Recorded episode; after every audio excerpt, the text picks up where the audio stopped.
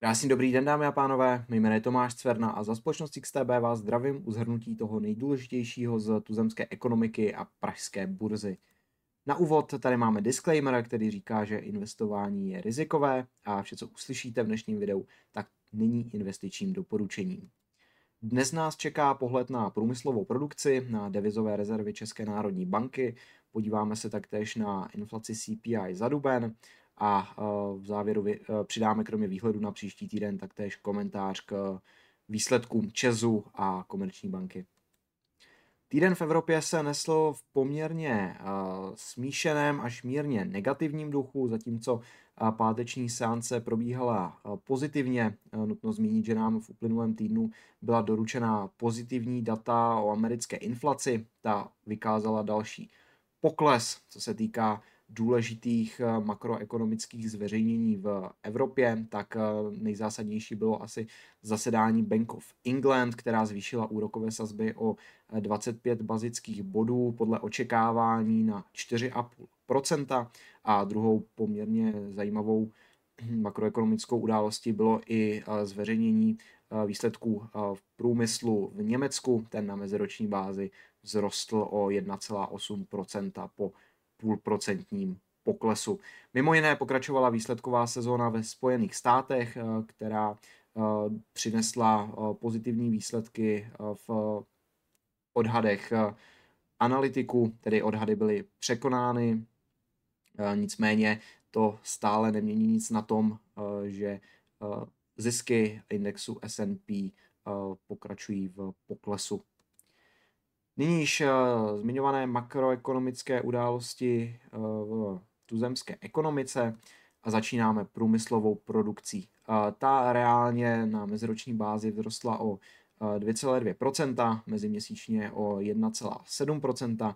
Největším tahounem průmyslové produkce byl automobilový průmysl, který kvůli nízké srovnávací základně meziročně vzrostl o 42%, zatímco meziměsíčně se jednalo o nárůst 10%.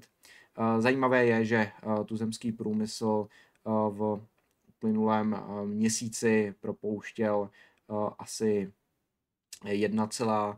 3% svých svých co se týká meziročního srovnání, zatímco mzdy rostly tempem 9,3% meziročně. Bavíme se samozřejmě o mzdách v nominálním vyjádření. Nyníž pohled na aktuální stav devizových rezerv České národní banky, která v Dubnu intervenovala v prospěch koruny, což vidíme v poklesu hodnot eh, jak v americkém dolaru, tak i v eurech. A nyní již eh, ta zmiňovaná inflace CPI, ta eh, zpomalila meziročně v dubnu na 12,7%. Meziměsíčně došlo k poklesu o 2 desetiny procenta.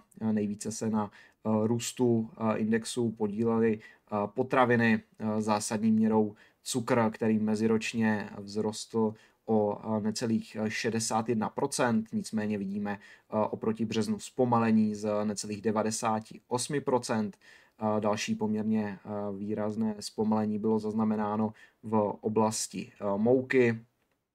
Ta v březnu meziročně vzrostla o necelých 33%, zatímco v dubnu o necelých 6%. To nic nemění na tom, že potraviny zůstávají nadále, nadále relativně drahé a tahounem Eh, celého, eh, eh, celého indexu CPI. Na meziměsíční bázi byl pak trend velmi podobný. Vidíme nyní výkonnost pražského indexu, který páteční seanci v naší platformě Xstation uzavřel na hodnotě 1373 bodů. Nutno zmínit, že ta seance uplynulého týdne byla o jeden obchodní den kratší, kdy v pondělí 8. května jsme v Čechách slavili státní svátek. Nyní již pohled na výkonnost jednotlivých titulů pro přehled poslední čtyři dny, respektive ty kompletní čtyři dny uplynulého týdne jsou vyznačeny pod week, week to date, tedy Vidíme, že eh, zisky si připsal například Čes, Vik, Kofula a Moneta, zatímco výrazné ztráty zaznamenala Komerční banka, Philip Morris nebo například rakouská Erste. Co se týká směných kurzů, tak česká koruna v uplynulém týdnu oslabovala vůči euru i vůči americkému dolaru. Vůči euru oslabila o 0,93%, zatímco vůči americkému dolaru o 2,2 desetiny procenta. Nyníž pohled na váhy společností v pražském indexu. ČES zůstává na první pozici s váhou téměř 24,3 Nejziskovější akcí uplynulého týdne byla Moneta, která uzavřela týdenní obchodování pod úrovní 79 korun za akci. Co se týká nejstrátovější akcie, tak tou byl Philip Morris, protože 9. května, tedy v úterý, byl rozhodný den pro výplatu dividendy s tím, že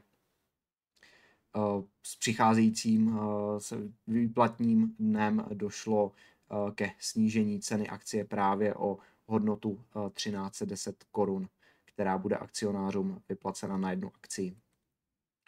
Ještě výhled, jedna cílová cena stanovená na necelých 18 350 korun při zavírací ceně 16 420 korun za akci.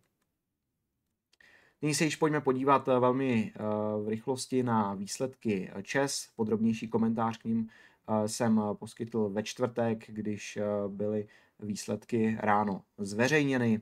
Nicméně teď velmi rychle EBITDA v prvním kvartále, tedy hlavní měřítko výkonnosti firmy, dosáhla 32,5 miliardy, zatímco odhad, tedy koncenzus analytiků oslovených Bloombergem, Eh, ten mediánový eh, činil 35 miliard, eh, meziročně tedy pokles o 26%. Co se týká čistého zisku, tak ten dosáhl 10,8 miliard, zatímco odhad stejným způsobem jako u EBITDA činil 11,4 miliardy. Zásadně se tedy na 60% meziročním poklesu čistého zisku podepsala Windfall Tax, která právě v sektoru, v divizi výroby z jádra činila ztrátu, respektive odvod ve výši více než 10 miliard korun. Společnost taktéž mírně zpřesnila výhled, eh, nicméně podrobnější informace eh, si můžete rozkliknout ve videu, které je, které je dostupné na našem eh, YouTube kanálu. Tedy ještě smíšené výhledy na ČES, zatímco 12-měsíční cílová cena činí 977 korun na akci, tak zavírací cena v pátek podle Bloombergu činila 1210 korun na akci. Nyníž výsledky komerční banky. Tady je potřeba zmínit, že první kvartál pro komerční banku nebyl dobrý, došlo konec konců i k revizi směrem níže, co se týká výhledu na letošní rok.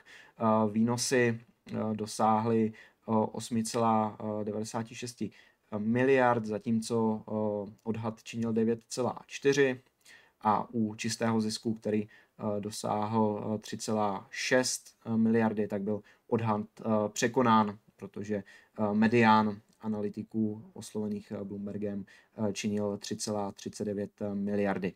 V zásadě důvod, proč ty výsledky komerční banky byly o něco slabší, tak bylo prodražování obsluhy depozit, tedy klienti vybírali své Eh, peníze z běžných účtů a přesměrovali je na eh, termínované eh, vklady a spořící účty, které nesou přeci jenom vyšší úrok, který kvůli nízké čisté úrokové marži došlo k poklesu výkonnosti. Nyní ještě výhled. Vidíme jeden výhled na buy s cílovou cenou 900 korun na akci s tím, že Páteční zavírací cena činila 674. Tato cena je již eh, očištěná, respektive už eh, je zaceněn ten 60 eh, korunový pokles v souvislosti s výplatou dividendy. Tak ještě výhled na Colt 652 korun, cílová cena při zavírací ceně 600 korun. U RST je potřeba říct, že valná hromada schválila výplatu dividendy ve výši 1,9 eura na akci s tím, že výhledy tady dva smíšené, jeden na reduce, jeden na buy, 12-měsíční cílová cena na 1016 korunách, zatímco zavírací cena činila 746 korun. Nyní pohled na makroekonomický kalendář pro příští týden. Bude zveřejněno v tuzemské ekonomice pouze PPI, tedy index cen průmyslových výrobců, který by podobně jako index CPI měl vykázat pokles tempa růstu.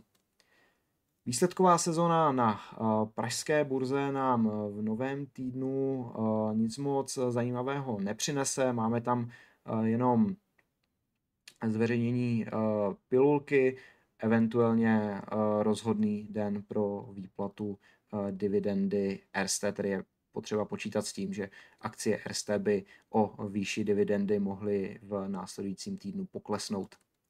To je tedy z mé strany vše. Já vám velmi děkuji za to, že jste zhlédli dnešní komentář až do konce. Pokud se vám líbil, dejte nám prosím like, případně klikněte na odběr a u nějakého dalšího videa se s vámi budu opět těšit na viděnou.